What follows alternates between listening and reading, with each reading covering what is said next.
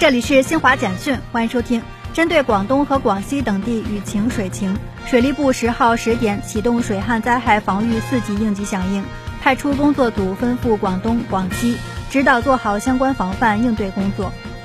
来自浦东海关的统计显示，自三月二十八号浦东实施封控至五月八号，浦东海关累计受理进出口报关单二点二万份，监管货值约二十七亿美元。保障二百七十五万余吨货物安全快速通关。法国总统马克龙九号提议建立新的组织——欧洲政治共同体，以便和欧盟一起维护欧洲大陆的稳定。日本总务省十号公布的调查结果显示，受疫情扩散、物价上涨等因素影响，日本三月实际家庭消费同比下降百分之二点三。以上，新华社记者为您报道。